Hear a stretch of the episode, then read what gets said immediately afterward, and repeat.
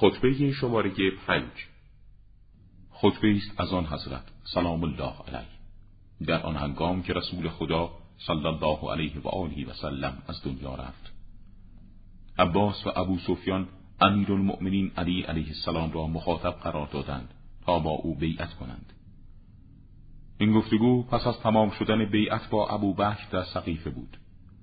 در این خطبه از آشوبگری نهی می‌کند و درباره اخلاق و علم خود توضیح می‌دهد. نهی از فتنه. ای مردم، امواج طوفانی فتنه‌ها را که حیات شما در یانوردان اقیانوس هستی را به تلاطم انداخته است، با کشتی‌های نجات بشکافید و پیش بروید. از راه عداوت و نفرت از یکدیگر برگردید و طریق مهر و محبت پیش بگیرید. تاج‌های فریبای مباهات و افتخار به یکدیگر را از تارک خود بردارید و بر زمین نهید. آن کس به مقصود خویشتن نائل گشت که پر و بالی داشت و به پرواز درآمد یا فاقد قدرت بود و از هجوم به مخاطرات خودداری کرد و آسوده شد.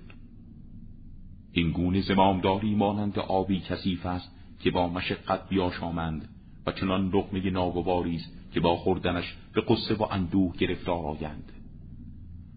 کسی که دست به چیدن میوه نارس ببرد چنان کشاورزی است که در غیر زمین خود بکارد.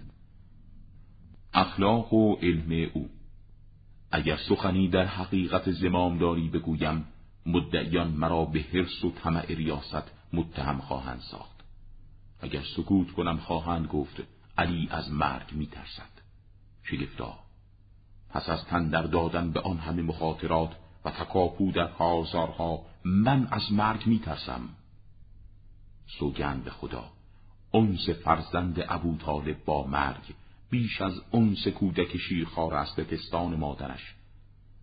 سکوت من از روی علمی پوشیده بر دیگران که اگر ابرازش کنم مانند لرزش طناب آویخته در چاه‌های عمیق به خود لرزیده و در اضطراب فرو خواهید رفت.